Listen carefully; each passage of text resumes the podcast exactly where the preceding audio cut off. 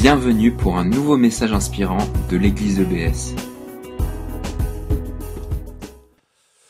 Euh, comme ma, ma visite était prévue depuis un petit moment déjà, je me suis mis devant Dieu pour savoir ce que je pourrais vous apporter et j'avais décidé de vous apporter le printemps. Sauf que je suis confronté à de dures réalités et le Seigneur m'a dit tu n'es pas l'hirondelle, tu n'apporteras pas le printemps à Strasbourg. Voilà. Bon. Donc pour pas arriver les mains vides, je vous ramène l'hiver. S'il y en a euh, qui n'aiment pas le truc, eh bien vous vous adressez directement au patron pour les réclamations. D'accord voilà. voilà. À part ça, je voudrais partager avec vous. euh, on, va, on va commencer par une lecture d'introduction, si vous voulez bien.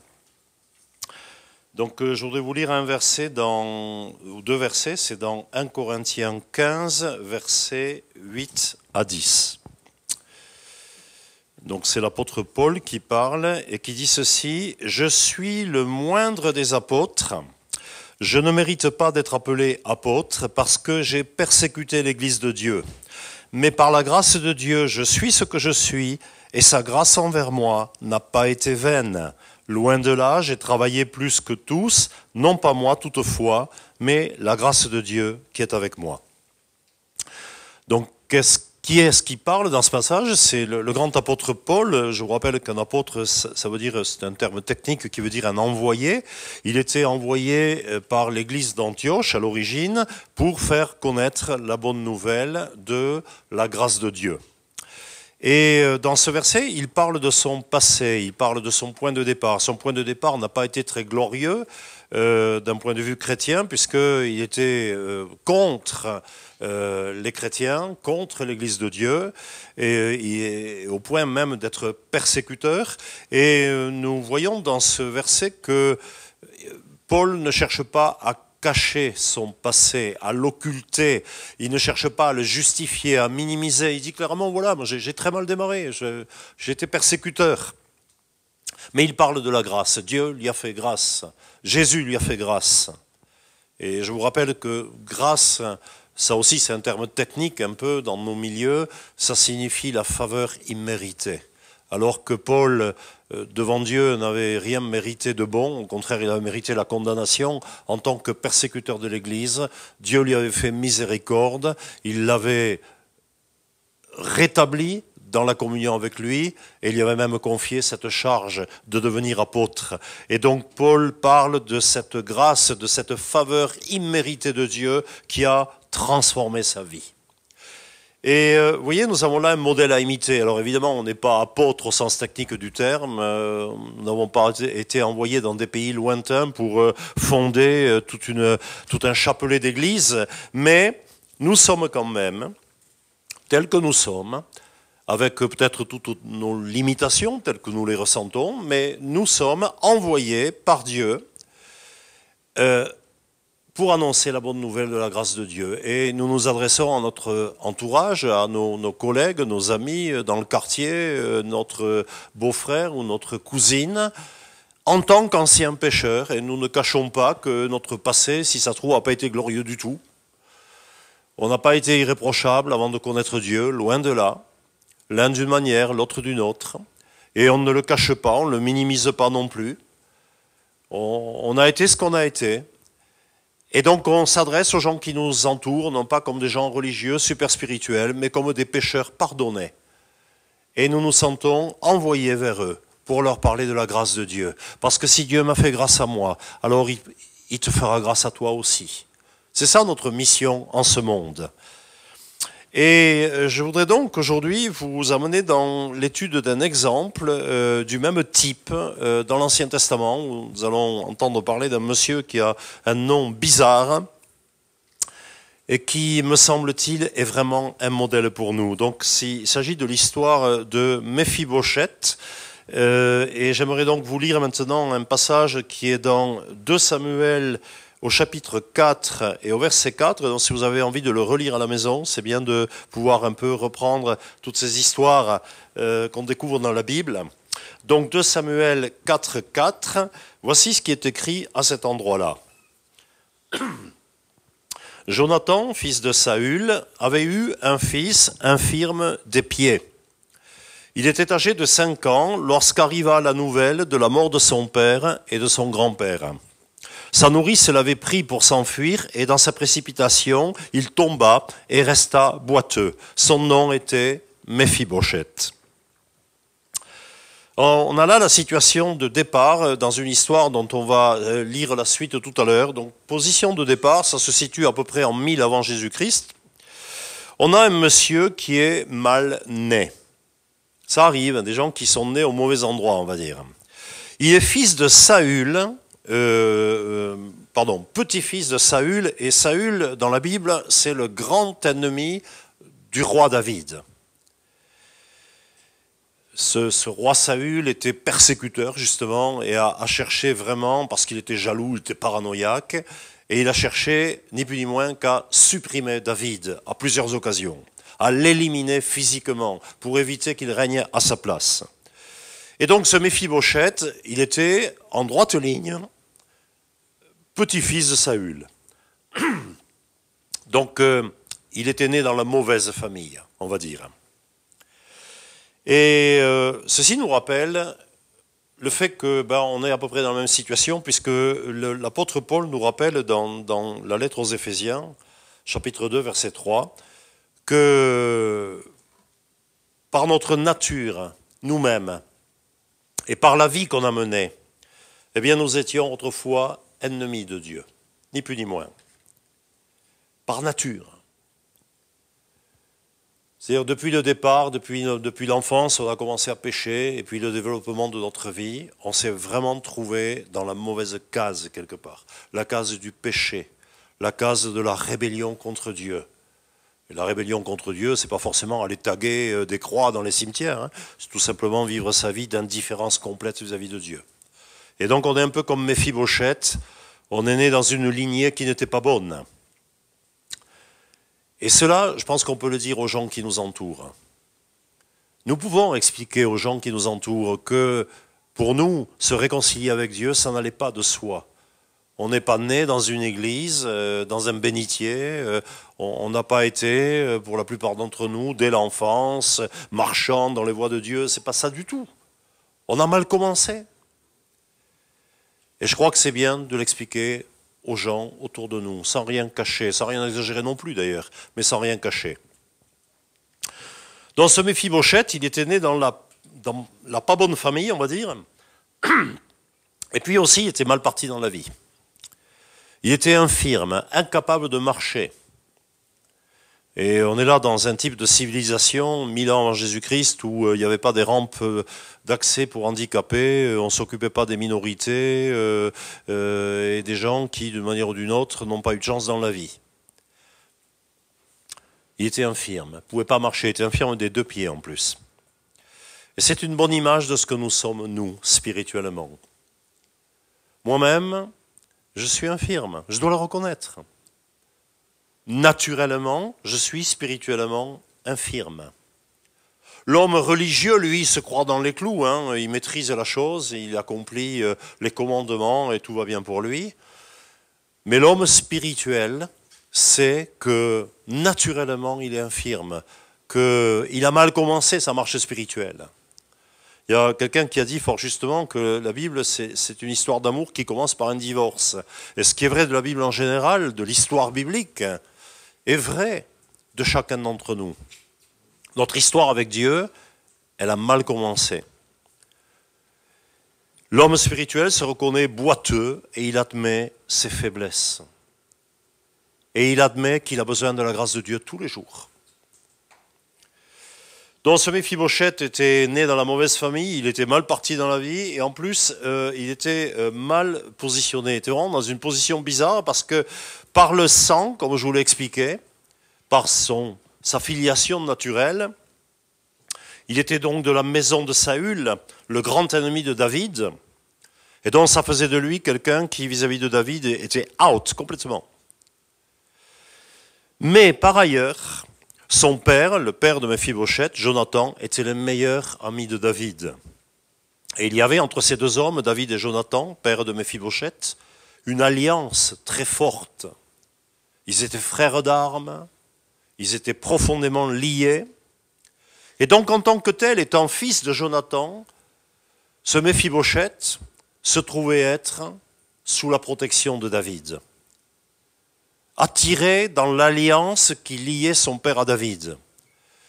Et quelque part, c'est une position impossible parce que vous êtes d'une famille maudite, quelque part, mais à cause de votre père, vous vous trouvez sous la protection du grand roi. Allez y comprendre quelque chose. C'est une position extrêmement bizarre. Et c'est exactement la nôtre. Parce que nous devons reconnaître et nous devons être capables d'expliquer autour de nous qu'en tant que chrétiens, nous sommes tendus entre la chair et l'esprit, constamment. Il y a une lutte en nous. Nous sommes tendus entre ce que l'apôtre Paul appelle la chair, et la chair, ce n'est pas notre corps, hein, mais c'est notre ego naturel. Et puis la vie de l'esprit, la vie nouvelle que nous avons trouvée en Jésus. Et euh, surtout en début de vie chrétienne, mais pas rien que, eh bien, il y a ce conflit en nous entre le vieil homme, l'ego naturel, qui tire dans un sens, et puis l'homme spirituel, celui qui a été implanté en nous par la nouvelle naissance, qui tire dans l'autre sens.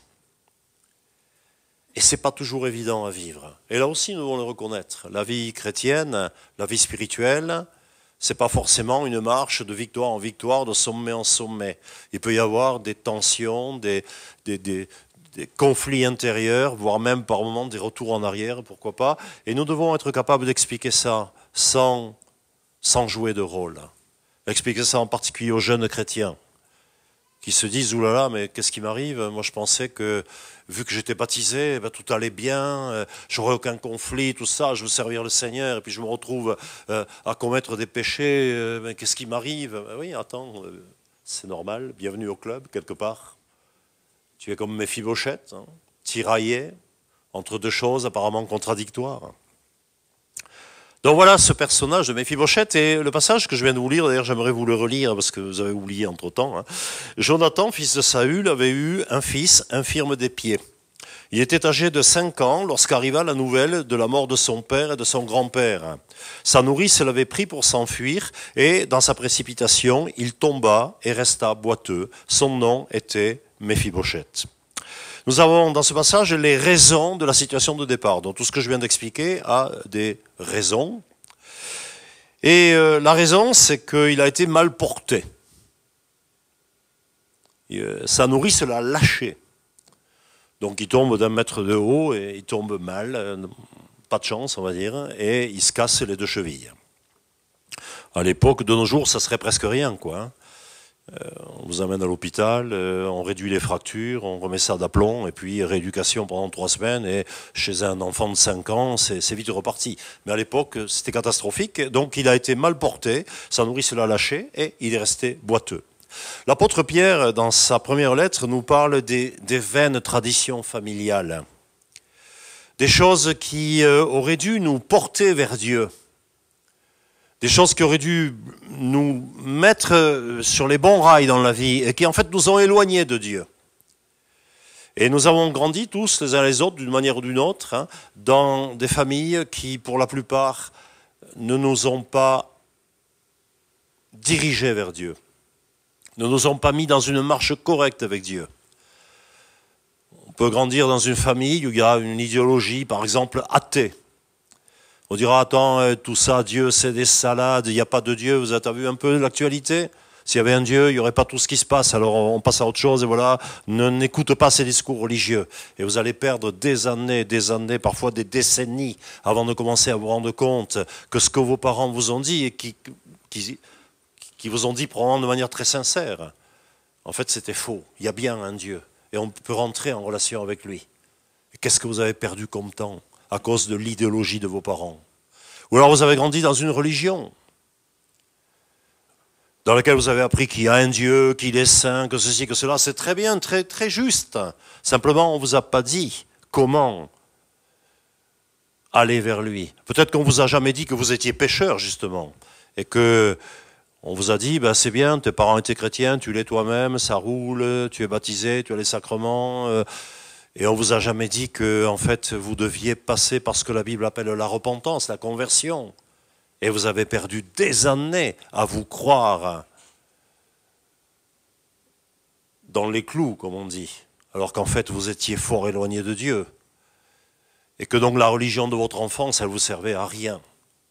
Et on pourrait multiplier les exemples de choses par lesquelles nous sommes passés les uns les autres, chacun selon sa naissance, sa famille, son milieu, son évolution personnelle, des choses qui auraient dû être porteuses, mais qui nous ont lamentablement laissé tomber vis-à-vis des choses de Dieu, et qui ont fait qu'on est resté boiteux pendant des années et des années avant de connaître Dieu et de commencer à être redressé. Donc Méphibosheth, là aussi, c'est nous.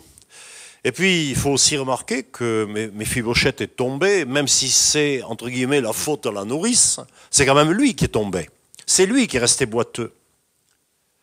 Et ceci nous rappelle, à nous chrétiens, que, vous savez, la fameuse chute dont parlent les théologiens, hein, la chute de l'homme dans le jardin d'Éden, la chute de nos ancêtres, la chute avec un grand C, la notion théologique de chute. En fait, c'est une réalité dans ma vie. Qui c'est qui est déchu? On peut toujours parler d'Adam et Ève, mais c'est moi qui suis déchu. C'est moi qui suis tombé de diverses manières. C'est moi qui me suis coupé de Dieu par mon propre péché.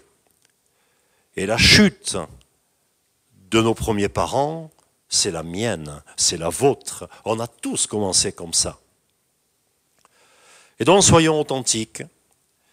Quand nous cherchons à parler au nom de l'Église, nous sommes envoyés par notre Église à parler à notre entourage. Eh bien, c'est en tant que gens déchus qui ont mal commencé. Certes, avec peut-être quelques excuses liées à l'environnement, etc. Mais fondamentalement, on ne peut pas toujours dire c'est la faute à mes parents qui m'ont pas élevé comme il faut, à mes profs qui m'ont bâché, à mon patron qui m'a pas compris et qui m'a viré, quelque part, je dois assumer cette responsabilité que qui c'est qui est déchu dans cette salle? Ben, C'est d'abord et avant tout moi. Mes fibochettes, c'est moi. Alors voilà, et voilà l'histoire de mes fibochettes, euh, et j'aimerais la continuer maintenant avec vous. Et donc je vais vous lire deux versets, deux ou trois versets dans, c'est dans un peu plus loin, de Samuel, chapitre 9, versets 1, 6 et 8. David, donc le grand roi David, dit à son entourage, est-ce qu'il reste quelqu'un de la maison de Saül pour que j'use de bienveillance envers lui à cause de Jonathan? Et alors il y a un serviteur qui dit, ben oui, il, reste un monsieur là-bas qui habite bien loin, là, qui s'appelle Méphibosheth, qui est le petit-fils de Saül, fils de Jonathan. Et David dit, faites-le venir. Et donc Méphibosheth arrive, et donc, vu ce que je vous ai expliqué, il, était vraiment né dans la mauvaise famille, convoqué par le roi, c'est vraiment pas du bon. Vous savez, c'est quand, vous êtes convoqué chez le DRH, parce que le projet a échoué, waouh, waouh, waouh, waouh. Là, vous arrivez plutôt tendu. Donc Mephibosheth arrive, il se prosterne, comme on faisait à l'époque. Donc Mephibosheth, fils de Jonathan, fils de Saül, vient auprès de David, il tomba face contre terre et se prosterna.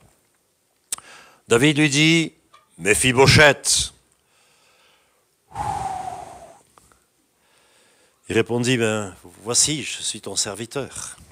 David lui dit, sois sans crainte. Ah, sois sans crainte, d'accord. Oui, vraiment, je vais user de bienveillance envers toi à cause de ton père Jonathan. Je te rendrai toutes les terres de ton grand-père et tu mangeras tous les jours à ma table. Mephibosheth se prosterna et dit, mais qu'est-ce que ton serviteur pour que tu te tournes vers un chien mort tel que moi? Dans la culture sémitique, le chien, c'est vraiment la sale bête. Hein. Si vous avez un brave toutou à la maison, c'est pas de ça qu'on parle. Hein. Le chien, c'est la bête puante, niaqueuse, euh, errante, ce que vous voulez. Euh, vraiment, l'insulte suprême, c'est de traiter quelqu'un de chien mort. Et, et, se voit comme ça. Je suis qu'un chien mort. Mais qu'est-ce que tu me veux? Tu me convoques. Moi, je m'attendais à, m'entendre dire, eh ben, tu vas être exécuté, quoi. Tu es maudit. Et là, tu, me dis toutes ces choses, mais qu'est-ce qui se passe, quoi? Il comprend rien, Mephibosheth. Et là, il y a quelque chose que je vous ai pas dit, euh, je dois le dire euh, maintenant, donc euh, mal parti, mal positionné, tout ce que vous voulez. Mais en plus, Mephibosheth, il était mal nommé. Hein. Euh, auparavant, je vais faire une parenthèse quand même sur ce passage. Vous savez, euh, pourquoi la Bible est écrite? Alors, il y a un tas de raisons, je ne vais pas partir là-dessus, mais une des raisons euh, pour laquelle la Bible est écrite, c'est qu'il est bon que nous la lisions, c'est qu'elle nous fournit toutes sortes d'exemples, de modèles. Il y en a des bons, et donc euh, ces choses-là ont été écrites pour qu'on puisse les imiter, et puis il y en a des mauvais aussi, des anti-modèles, et ces choses-là ont été écrites pour qu'on puisse justement les éviter. Alors, pour prendre un exemple que vous connaissez tous, je pense à peu près, en tout cas, c'est il y a le fameux combat entre David et Goliath, si vous voulez. Hein. Et donc, quand vous lisez cette histoire-là, eh bien, les choses sont claires. Euh, les choses ont été écrites, rapportées, sont des événements réels, mais qui ont été rapportés par l'écrivain sacré pour qu'on puisse se dire, Seigneur, en lisant ce passage, moi j'ai envie d'être David. J'ai envie de te servir, Seigneur. Je vais affronter les géants pour toi. Voilà, on va s'identifier à David. Et puis évidemment, personne n'a envie d'être comme Goliath. Hein. D'abord parce que Goliath, c'est le méchant dans l'histoire, on n'a pas envie d'être le méchant. Hein. Puis en plus, Goliath, franchement, c'est le loser. Quoi. Il arrive, vous voyez, immense, euh, bardé de fer et de bronze. Euh, tout ça pour se retrouver avec un trou dans la tête et puis la tête coupée. Euh, bon, pas envie d'être Goliath, moi. Hein, voilà. Et donc, euh, quand vous lisez, euh, il y a des tas de situations dans, la Bible comme ça où c'est très transparent. Euh, on a affaire à un modèle à imiter ou alors un anti-modèle qu'on va pas imiter du tout. Et là, dans ce passage que je viens de lire, je trouve que c'est un passage intéressant parce qu'on peut s'identifier aux deux personnages à la fois. Est-ce que je vais essayer de vous expliquer hein? Moi, je suis Mephibosheth. J'arrive devant le grand roi en tremblant parce que je suis sûr que je vais me faire rétamer là. Je l'ai mérité. Je suis Mephibosheth. Mais je suis aussi appelé à être David. David qui, au nom de Dieu, va exercer la miséricorde et qui va utiliser son pouvoir, son influence, son argent pour faire du bien à un maudit, à un pauvre pécheur voyez, je trouve que c'est intéressant parce qu'il n'y a pas beaucoup de passages de la Bible qui soient comme ça, où je, je, peux je peux m'identifier à la fois aux deux. Donc je reviens à Mephibosheth, il arrive devant David et David lui dit Mephibosheth. Et je dois vous expliquer là, je ne vais pas rentrer dans les détails parce que ça serait trop compliqué, mais Mephibosheth, il avait vraiment un nom, ou plus exactement c'est un surnom, on lui avait collé un surnom, mais catastrophique. S'appeler Mephibosheth en hébreu, franchement, c'est pas un cadeau. Je vais essayer de vous faire toucher du doigt un peu l'effet que ça devait faire quand on entendait ce nom. Imaginez, vous faites partie de, l'équipe d'accueil ici euh, à EBS, et donc euh, ben, vous êtes à l'entrée, vous accueillez les gens, et vous voyez arriver un monsieur que vous ne connaissez pas. Alors ben, vous faites votre taf, hein. ben, vous allez euh, vers le monsieur, manifestement il s'agit d'une personne de passage ou d'un nouveau, et donc vous allez l'accueillir. Et voilà, bonjour, euh, c'est Georges, euh, bienvenue parmi nous. Et, vous, c'est quoi votre nom? Et le gars il vous répond, je m'appelle sataniste. Ah ouais, d'accord. Bon, bienvenue. Le, culte va commencer dans, dans 10 minutes. Hein. Voilà. Euh, c'est à peu près cet effet-là. Quand vous dites Mephibosheth en hébreu, franchement, ça jette un froid. Il n'était pas aidé. En plus de tout ce que je vous ai déjà euh, dit là, franchement, il n'avait pas le nom qu'il fallait pour se présenter devant David. Et donc il se présente. Et David, à partir de ce moment-là, c'est lui qui a l'initiative. Tout, dans ce passage repose sur les épaules de David. Toute l'initiative. Déjà, il l'avait fait chercher et il prend la parole. Et donc, il va le bénir. Et je voudrais vous relire euh, le verset premier. David dit, y a-t-il encore quelqu'un, est-ce qu'il reste quelqu'un de la maison de, de Saül pour que j'use de bienveillance envers lui? Alors pareil, je ne vais pas développer le truc parce qu'il faudrait en faire une prédication entière, mais j'aimerais faire une parenthèse sur la notion de reste. C'est quelque chose de très important dans la Bible. Cette notion de reste apparaît pour la première fois dans la bouche du prophète Élie. Vous connaissez l'histoire. Élie a remporté une grande victoire contre les faux dieux les, les, les prophètes de Baal. Et puis en fait, euh, la chose ne tourne pas comme il voulait. Il, tombe dans une espèce de dépression aiguë et il va chercher la présence de Dieu euh, dans cette montagne, Horeb. Et là, il se plaint à Dieu. Et il dit, moi je suis tout seul. Je me suis battu comme un malade. Et maintenant, je suis seul. Et en plus, on, on cherche à me tuer. Et Dieu lui répond, tu n'es pas seul. Il y a dans ce pays 7000 hommes un reste, hein, dans un peuple complètement idolâtre, complètement coupé de Dieu, qui n'en a rien à faire d'obéir au, au, Dieu d'Israël, etc. Mais sous le radar, il y a 7000 hommes qui me servent, qui m'aiment. Tu n'es pas seul. Il y a un reste dans mon peuple. Oui, le peuple est corrompu en général, mais j'ai un reste qui m'appartient. Et dans cette notion de reste, vous allez la trouver ensuite, c'est un des fils rouges de la Bible. Esaïe en parle beaucoup, en particulier. Le reste, donc, c'est l'humble peuple fidèle, qui fait pas de bruit, qui, est pas là, qui fait pas la une de l'actualité, mais qui est fidèle à Dieu, qui sert. Et c'est ça qui intéresse Dieu, pas euh, les gens religieux, euh, le grand prêtre, euh, euh les prophètes officiels de la cour mais l'homme, la femme ordinaire au sein de ce peuple d'Israël, qui l'aime, qui le sert, qui l'adore. Et ça n'a pas changé. De nos jours, il en est ainsi. Notre mission est de chercher le reste. Il paraît qu'on est 1%, d'après les statistiques, nous sommes 1% de la société française. Je pense que dans notre société française, Dieu a un reste de gens au sein de toute cette société matérialiste, hédoniste, hein, qui évolue rapidement vers l'athéisme, il faut le dire, qui n'en a rien à faire de Dieu, il y a quand même un reste. Peut-être quoi 1%, 2%, 3% de plus. Et ces gens-là, il faut les chercher. Et donc nous sommes à la recherche, un peu comme David dit, voyons, est-ce qu'on peut faire des recherches là pour trouver qui on va pouvoir bénir? C'est notre travail de jouer les David en l'occurrence, d'accord? Et de chercher parmi la population française, ou française de souche, immigrée, peu importe, de chercher ce reste qui se convertira.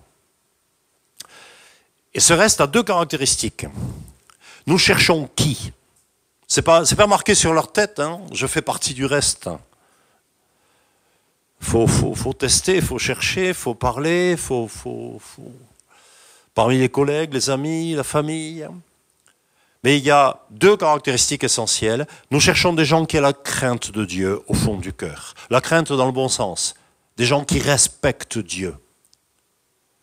Et ça aussi, c'est pas marqué, c'est pas marqué là, je respecte Dieu. Si ça se trouve, la personne dont je parle qui respecte Dieu, qui est votre beau-frère ou votre cousin, en ce moment-là, il est encore au lit parce que hier soir, il a eu une rêve partie jusqu'à 4 heures du matin, il était bourré d'amphétamine et d'alcool. C'est pas ce matin qu'il faut le tirer du lit pour lui témoigner de la grâce de Dieu, d'accord? Laissez-le décuver. Et peut-être qu'il est très improbable pour quelqu'un qui est censé avoir la crainte de Dieu. N'empêche qu'il l'a au fond du cœur. Parce qu'on peut aller dans les boîtes, on peut, on peut frauder le fisc, on peut ceci, on peut cela, être dans divers péchés apparemment très loin de Dieu et avoir au fond, quelque part, la crainte de Dieu. Peut-être parce qu'on avait une grand-mère qui lisait la Bible ou, que, ou un copain de lycée qui avait l'air si différent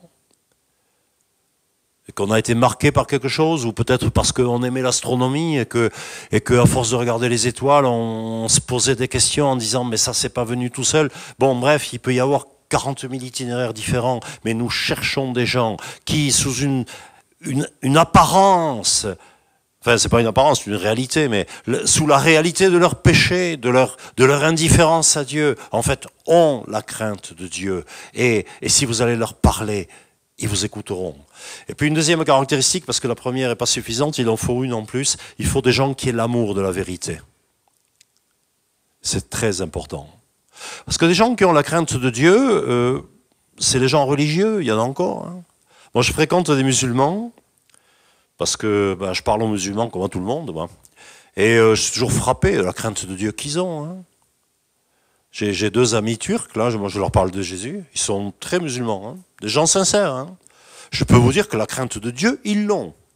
C'est pas la peine de leur faire euh, des discours théologiques sur la transcendance divine, le fait que Dieu est saint et qu'ils sont pécheurs et tout. Ils le savent.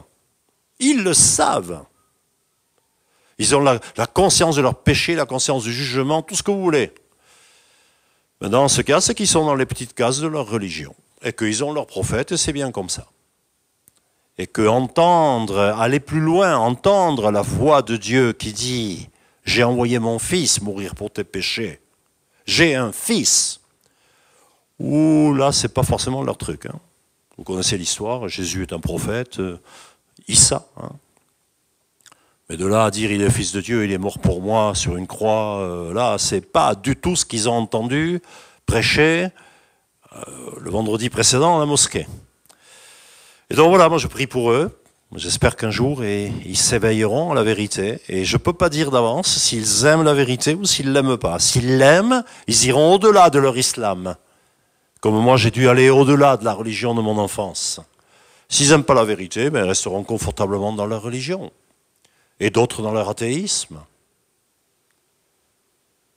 Voyez, nous cherchons ces gens-là. Et ça demande du travail. Hein. Et donc euh, David a pris cette initiative de convoquer Méphibosheth. Et puis, euh, ce qui est intéressant, c'est qu'il raisonne en termes de maison, de famille. Il dit voilà, tu es de la maison de Saül. Alors, on va pas parler de ton grand-père parce que c'est pas trop caché hein, dans ma famille, hein, mais on va parler de ton père. J'étais en alliance avec ton père. Et à cause de ton père, je veux te bénir. Toi et toute ta maison. Et c'est intéressant hein, de voir que David raisonne en termes de famille, de maison, de lignée. Vous savez tous que l'Église a commencé par une structure multipolaire. À Jérusalem, euh, on pouvait aller au temple, il y avait la place. Hein. Euh, bon, c'était bien euh, pour voir les cérémonies ou quoi, mais pas très pratique pour l'enseignement. Il n'y a pas d'intimité. Hein. Vous êtes dans un portique, il y a des milliers de gens là-dedans. On mettait dans un coin. vous êtes 300, 400, 500. bon, c'est pas terrible. Donc très rapidement, ils se sont dispatchés. Hein. ça, s'est fait en l'espace de quelques semaines en fait. Dire voilà, il faut qu'on gère un peu les choses différemment. Et donc l'église de Jérusalem était multipolaire. Les gens se réunissaient par maison. Et on invitait le voisin, tiens, viens, nous on a fait la découverte. Tu sais, Jésus, là, dont tout le monde a parlé, qui a été crucifié, eh bien, en fait, il est ressuscité, on va t'en parler, viens. Et voilà. Et ils se réunissaient, ils mangeaient ensemble dans la maison, et il y, avait l'enseignement qui, qui, qui prenait corps, là. C'est intéressant de voir comment David raisonne par maison, et comme nous sommes aussi, nous aussi, invités à raisonner en termes de maison et de semer la bonne parole par maison. Et comme David, nous sommes appelés à pratiquer la réassurance. Méphibosheth arrive en tremblant avec ce que je suis, le nom que je porte, qui est infâme, ma famille qui est maudite. Mais je vais me faire démolir. Et première chose que David lui dit, ne crains pas, Méphibosheth. J'espère que vous êtes conscient du point auquel nos contemporains ont peur. Les gens autour de nous ont peur. Ils ont peur pour leur santé. Vous vous rendez compte de toute la pollution qu'il y a, toutes les cochonneries qu'on mange, les cancers qui traînent. Je ne veux pas passer au travers, c'est pas possible. Et puis toute l'insécurité. Vous voyez tout ce qu'il y a sur Internet. Mes enfants, dans quel monde ils vont grandir? Les gens ont peur. Et je crois que certainement une des grandes missions que nous avons, et pour lesquels nous allons utiliser notre maison, notre structure familiale, notre salon, c'est d'inviter les gens à entendre un message où on va leur dire d'abord avant tout, n'ayez pas peur. Nous avons un Dieu qui nous aime, un Dieu qui est apte à nous protéger, à nous guérir, à nous bénir. Ça, c'est un message valable. Nous sommes envoyés par l'Église pour dire n'ayez pas peur. Et puis David fait à Méphibosheth une promesse absolument incroyable. Il dit, je vais user de bienveillance envers toi et le témoignage matériel de ça, c'est que tu vas être mon invité permanent. Tu mangeras à ma table tous les jours. Rendez compte, hein, manger à la table du roi. Être à la cour du roi. C'est pas tellement le fait de manger. Je suppose que David il mangeait mieux que la moyenne, hein, euh, étant roi. Mais c'est surtout le fait, voyez, d'être à la table du roi. Et là aussi, c'est aussi notre mission de dispenser cette nourriture. Nous sommes entourés d'un peuple qui est spirituellement famélique. Les gens croient, mais, de plus en plus, à n'importe quoi. Et notre travail, c'est d'ouvrir notre maison, d'ouvrir notre table et de leur donner ce que nous avons reçu nous-mêmes, qui est la parole de Dieu. La partager. Et en ce sens, nous sommes appelés à imiter l'initiative de David. Puisque nous sommes fils de roi, paraît-il, eh bien, ouvrons notre table en tant que fils de roi pour donner aux gens une nourriture royale. Et donc, comme David, nous sommes appelés à annoncer la grâce de Dieu par l'hospitalité. Et l'hospitalité, là, c'est pas tactique, c'est pas, ouais, on va aborder la chose par euh, le gâteau. Quoi, Mirko a commencé l'église, euh, on était, ma femme et moi, on était tous les deux, on venait d'arriver dans cette ville, tout jeune convertis. Qu'est-ce qu'on a fait? On a évangélisé les gens du dessus. Comment on les a évangélisés C'était des jeunes euh, qui étaient étudiants. Eh ben, on leur a fait euh, des tartes, voilà. Ben, ça a bien marché puisque au moins l'un d'entre eux s'est converti et est devenu responsable avec nous, hein, est encore dans l'église. Mais vous voyez, c'est pas une tactique, c'est pas ouais, on va faire des tartes, comme ça il se convertira. C'est pas ça, c'est pas le problème. C'est qu'on a des choses à donner, on a des choses à partager. Et que la table, c'est simplement un espace convivial, à la fois géographiquement, et puis dans le temps, on prend deux, trois heures pour partager quelque chose de bien plus consistant qu'une tarte, et qui est la parole de Dieu qui a changé nos vies et dont nous sommes à la fois Méphibosheth et David. Par la vie que j'ai menée, j'ai mérité la condamnation. Mais je suis devenu par la grâce de Dieu, nous dit Paul, quelqu'un qui peut être utile à Dieu et qui apporte ce qu'il y a de meilleur. Et donc, euh, ça sera ma conclusion. N'oublions pas que nous avons cette double identité. Nous sommes Méphibosheth, à qui Dieu a fait grâce. Et nous sommes appelés à être des David, à être des Paul, distributeurs de cette grâce. Amen. Voilà, que le Seigneur vous bénisse. Euh, Est-ce que tu veux que je prie Moi, je fais ce qu'on me dit, tu sais. Voilà, il me dit prie, je prie. Seigneur, je te remercie de, cette église BS qui, qui est une église missionnaire, qui a compris que ce que nous avons reçu, cette nourriture formidable, cette grâce, on n'est pas là pour la consommer entre nos quatre murs, entre nous, mais on est là pour la distribuer à l'extérieur. Seigneur, nous te demandons d'ouvrir nos yeux, de nous rendre attentifs aux méphibochettes qui nous entourent, les satanistes, les athées, les djihadistes, les pécheurs, les malhonnêtes, tous ceux qui mènent une vie qui n'est pas à ta gloire et qui le savent au fond d'eux-mêmes. Seigneur, comme nous-mêmes nous nous rappelons toutes les mauvaises choses que nous avons pu faire autrefois, grandes ou petites, et nous nous rappelons du jour où nous avons entendu ta voix nous appeler par notre nom et pour nous dire, je te fais grâce, je t'accueille à ma table, j'efface l'infamie de ta chute. C'est nous voulons aujourd'hui entendre la voix de l'appel en mission. Ouvre nos yeux, Seigneur, pour que nous voyions autour de nous ces méphibochettes, peut-être bien cachées, vraiment sous les radars. Mais rends-nous acharnés à les chercher, à les trouver. Toi qui nous parles de la brebis perdue, avec ce berger qui quitte tout le troupeau et qui va sur les montagnes pour une brebis. Seigneur, fais de nous des gens comme cela. Fais de nous des gens qui ne sont plus mes fibochettes et qui sont devenus des David. Bénis cette Église, Seigneur, bénis les gens qui la composent, bénis leur mission. Que ta grâce les accompagne, Seigneur. Amen. Merci d'avoir écouté notre podcast.